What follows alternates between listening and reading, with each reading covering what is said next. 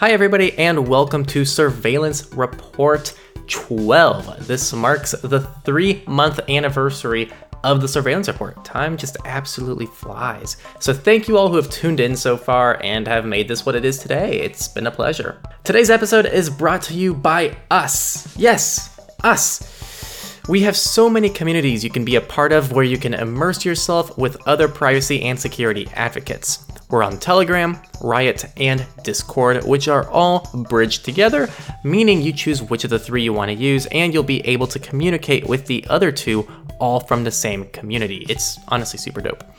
This is sweet because you can be a part of our Telegram and Discord communities with no personal information through Riot, which requires nothing to sign up. There's also our Patreon community, which is at 29 members. We're trying to hit 50, so even that $1 tier will help hit that goal. And I am on Twitter if you want to stay updated with privacy topics and our channel. Thanks for listening and enjoy this week's episode. As always, we're going to start with companies. In honor of my recent Tesla rant, where we covered their privacy by design, let's go over our first article. Green the Only, a researcher of Tesla's, came out with a discovery that users' data, like contacts and personal messages, may be retrievable from the car even after a factory reset. This is because Teslas store information in a database that isn't deleted until the hard drive blocks that store it are overwritten by new data, kind of similar to when you delete a file on your computer, and it may be recoverable as well. This isn't a new issue, really. Green has hinted at this in the past. It's just now being covered.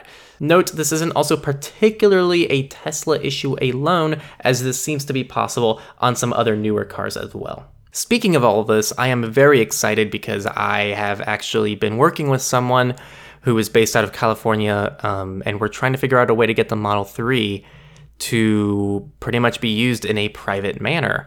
Uh, the main issue with opting out of the over the air functions through Tesla is it's possible this voids warranty as you won't get software updates because the Model 3 only allows you to update through over the air functions, so you can't manually update the car. So, what we've been doing is there's a software side of things where we block all the domains except just the update domain and anything anyone else wanted to whitelist. The other side of things is the hardware, because the car constantly is connected to something. You can't disable LTE on the car. The only way to disable LTE is when the car is connected to Wi Fi. So there's really no way to actually disconnect the car from the internet. So what we're trying to do is we're trying to find a way to stop the car from being able to access LTE so we can force Wi-Fi at all times and then we can implement our domain blocker on all Wi-Fi hotspots it connects to. So that's kind of a big project we're working on. I'm, I'm excited for it. But yeah, a little off topic. Let's get back to the news.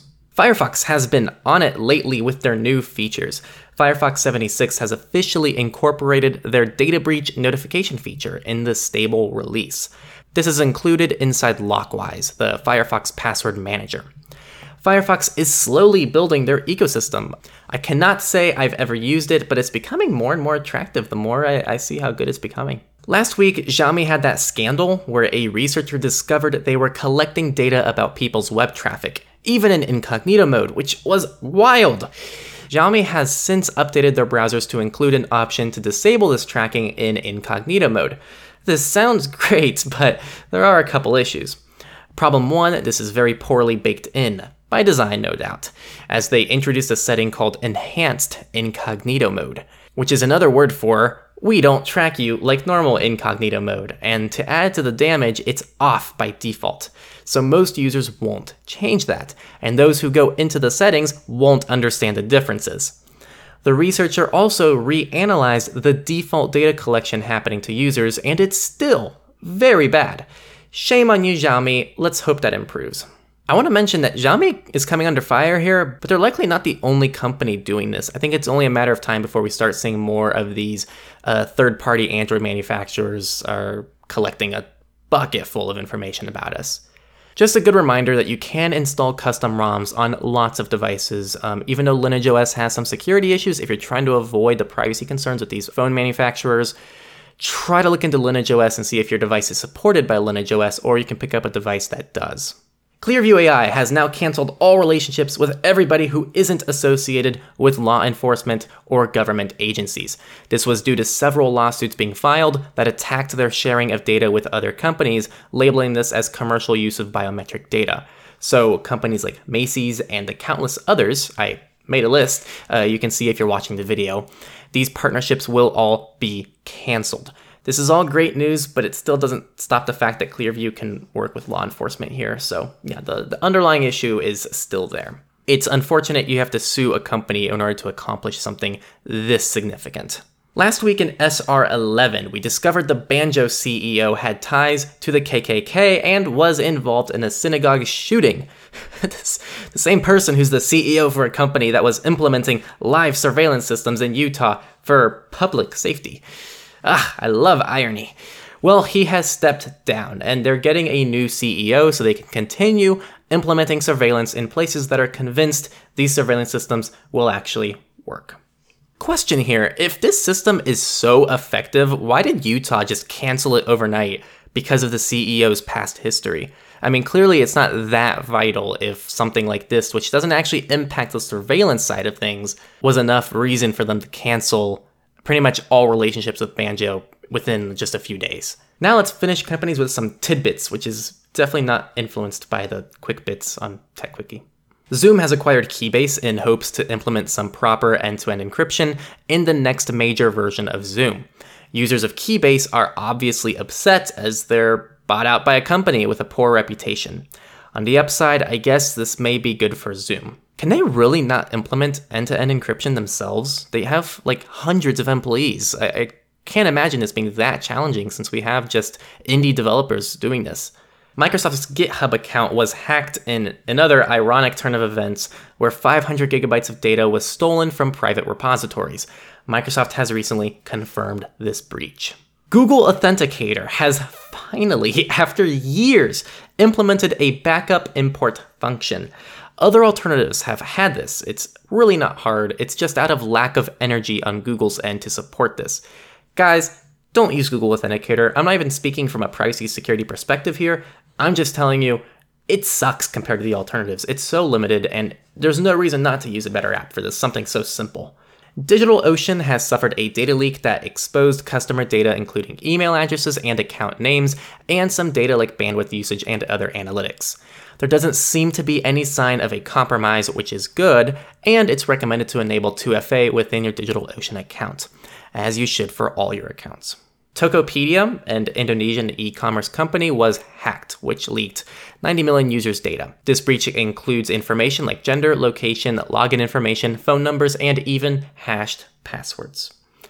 The Ghost blogging platform also was hacked in the same exact fashion as Lineage OS, a hack we talked about last week in SR11. This doesn't seem to have impacted the service or customers. It was used to install a cryptocurrency miner, so you're safe for now. And our final tidbit is from GoDaddy, which suffered a data breach involving SSH access on a hosting account. Nothing seems to have been affected, which is good, but this is still alarming for sure. That finished company news for the week, so let's go ahead and dive into research. It seems everything can be hacked nowadays, from TVs to watches to pretty much all IoT devices. But some can have much more dire consequences airplanes being kind of a scary thought. Well, lucky for us, researchers have figured out a way to spoof TCAS, which is a system used to monitor objects around an airplane. With a $10 USB dongle and a rogue transponder, they fooled a plane into seeing a fake aircraft in front of it, causing the autopilot TCAS safety system to kick in and make the plane freak out. The plane spontaneously climbs or descends with no input from the pilot. Scary stuff. Probably the scariest thing about this is I feel like this is just one in a million things you can do on planes. I feel like there are just so many things that you can do to a plane uh, from a cybersecurity perspective that are just scary. This next research article I included because I felt it gave some insight into contact tracing. Uh, Pew did some surveys to see how Americans viewed contact tracing. Here were some highlights I wanted to mention. 6 out of 10 people don't think contact tracing is very effective. And about 50% of people don't think it's acceptable for the government to track people through their cell phone. That's all that's new that I wanted to mention. They did include some past surveys that they did, um, which do add some insight into this, but yeah, you can take a look at it if you're interested by going into the sources below. It's not something that I need to mention here. Although one thing I will mention, just for you podcast listeners, is something that's crazy is uh, it's pretty clear from the, the data that we're looking at for the surveys is that people actually do care about these things to some extent, but they don't do anything because of lack of knowledge or also um, they just don't care enough. Um, the fact that 50% of people are concerned about contact tracing and the, the privacy implications shows that there are a significant number of people that care. But when you look at the data and it shows you that most people don't know what to do about it, it's clear that there's an educational gap here, which is something that our channel is constantly trying to improve. So, yeah. Microsoft has come out saying 150 million people are using their own passwordless login options. This is up from 100 million last November. It's interesting reading about this because Microsoft seems in agreement that this is more secure than passwords, which isn't really that true. However, what they're actually saying is it's more secure because people are more likely to get lazy with passwords, meaning they're going to choose weak passwords or reuse the same passwords as well as other bad practices. Biometric and other forms of non password logins are more convenient and have less risk of user error. So, if you use a password manager or an equivalent, you should probably stick with a password. If you're talking to grandma at Christmas who barely knows how to use her devices, biometrics may be a decent and more secure option for her. This was actually kind of a mental shift for me because I've always been on the boat of avoid biometrics at all costs, but I never saw from the perspective of, well, most people don't implement proper passwords. Um, so if someone really isn't going to care about their passwords, maybe it is better just to recommend biometrics. But it also takes about a minute to tell them how important passwords are and how to do it. So maybe there's definitely a comfortable balance here, and yeah, there's no perfect solution. Our final research this week comes from VPN Pro, who did research that shows private VPN and Betternet had vulnerabilities which allowed for fake or malicious updates. This is a theoretical attack where you are told to update your VPN, but it's not a real update, it's actually malware. VPN Pro put together an insanely well done video demoing this. I was very impressed by the quality of it, just as a side note. Private VPN and Betternet stole the headlines, but actually TorGuard and CyberGhost had a security issue as well, which allowed for interception of communications and still connected while being intercepted. Inception. This means neither service has additional certificate pinning in place that prevents an attacker from intercepting the communication with the update network request. This isn't as bad as it actually sounds, and it's nowhere near as bad as Private VPN and Betternet, as they actually allowed a malicious download to occur on this connection. So hopefully, we'll see patches come forward for all these providers to prevent these kind of issues in the future. It's time for politics. The US had the most news this week, so let's start there. The New York Times has found surveillance on US soil from local national agencies in the form of FISA requests, the secret warrantless closed off federal court used to target individual American citizens labeled as suspects, has fallen considerably in 2019, whereas overseas use of warrantless surveillance programs soared, showing kind of a shift in how the US is conducting surveillance. This article talks a little bit about the politics behind this and how the Trump administration accusation towards whistleblowers and how this was utilized by FISA, which shows why they might be a little bit more strict on uh, using FISA requests on US citizens. The next article is an opinion piece covering the international parts ban for the US electric grid, which we talked about last week in SR 11. I criticize this because supposedly the reason electrical grids are insecure is because they're using foreign parts. Luckily, I am not alone. Someone came out and actually proposed using open source software, which they say is a much better solution. In the article, they talk about how a lot of this hardware is imported because we don't currently have the capability to build much of this ourselves, and forcing this move overnight won't magically make the US a manufacturing powerhouse. Additionally, most concerns can be fixed by simply open sourcing the software side of things. Thank you, Stephen, for writing this article. It makes me feel less crazy for criticizing a uh, very peculiar move. Our final US article is about Virginia. Their government websites were hacked, allowing two subdomains to be converted into an ebook scam page. Yes, it is that random, and yes, it doesn't make much sense. Uh, the main theory seems to be this was a placeholder for an actual real attack, uh, but no one seems to really know, so yeah, this, this has been fixed. Now let's move on to international news, starting with Australia. A data breach has revealed the personal details of almost a million migrants and people aspiring to move to Australia. This includes partial names and the outcome of applicants. This doesn't seem to be a huge deal, but when you consider the necessary privacy some migrants would want, at least from a US perspective, where uh, we have some issues with immigration, this could be serious for an individual who wants to keep this hidden. The last political news comes out of India, where it's been discovered their COVID 19 contact tracing application can leak patient locations. Using a feature within the app, an attacker can geospoof their location and target individuals in isolated areas, or use a triangulation attack to pinpoint who is and isn't sick in areas with more people. No comment has been made on the matter besides from the developers of the app, who said nothing has been identified as any proven risk. Oh, yes, because not facing the music and working to fix these problems always works out perfectly. Yes, yes, just ask Zoom or Xiaomi about this, they'll tell you all about it. And finally, we have the Misfits. We had enough this week to categorize them a bit, so let's go ahead and start with health. Fresenius? Fre- Fresenius? Fresenius? Uh, Fresenius, let's go with that. The largest private hospital operator in the EU was hit by a ransomware attack that significantly impacted its operations. A Colorado hospital was also hit by a ransomware attack, and these are becoming ever more frequent as we've seen them in Czechia, France, Spain, Thailand, and more. A group called the Cyber Alliance to Defend Our Healthcare has stepped up and has struck deals with 87 hospitals and four national healthcare services in the EU.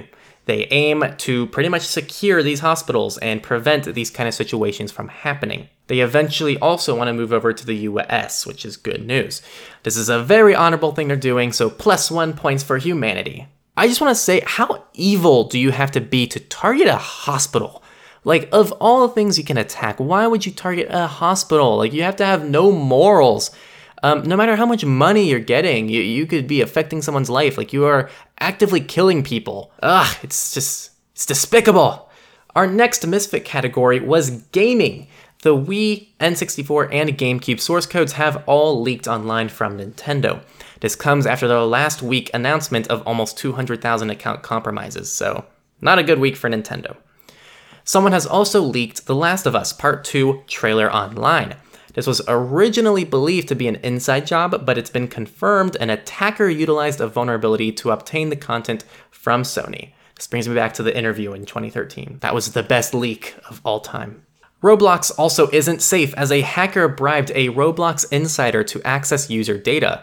They had the ability to search up details for any user as well as take actions against their accounts. This is pretty wild and I guess easier than social engineering. I mean, just bribe them. Mission accomplished. Now to finish out our last few misfits. 44 million Pakistani mobile users' details have leaked online. This included full customer names, home addresses, national ID numbers, phone numbers, and subscription information. This is incredibly unfortunate that such a large number of people were affected. And finally, this is the moment, guys. It's the last article of the week, and it's about love in honor of Mother's Day. So, happy Mother's Day. Um, the creator of the Love Bug virus, which caused global havoc in 2000, has come out of his cave and announced that he created it. His name is Guzman. For those who aren't aware, the Lovebug virus spread in the form of an email attachment entitled I Love You that contained malicious code that could overwrite files, steal passwords, and send copies of itself to all contacts in an Outlook address book. It spread across the world and infected about 45 million machines in total. It even reportedly shut down the UK's parliament for several hours. So, are we gonna lock him up? N- no. He's apparently off the hook because, I don't know. Um, it takes 20 years for something serious to become a joke, apparently. uh, that reminds me of that South Park episode where uh, they say it takes 22.3 years for a tragic event to be funny. Great episode, you should all watch it. And that, my friends, was the Surveillance Report 12. Thank you all for tuning into this week's weekly privacy and security news. I can't appreciate your time and uh, your willingness to be here, and I really hope that you get a lot out of these episodes. Thank you all for watching. If you're here on YouTube, make sure to give us a like and subscribe below so you can keep up with next week's news. And if you're on the podcast, make sure to also follow us and subscribe us on whatever platform you're listening in from. If you're listening on iTunes, make sure to leave us a review so that, you know, we get more publicity and we get more people listening to these topics. Thank you all for listening. Have a great day and stay safe during coronavirus. And yeah, see you all next time.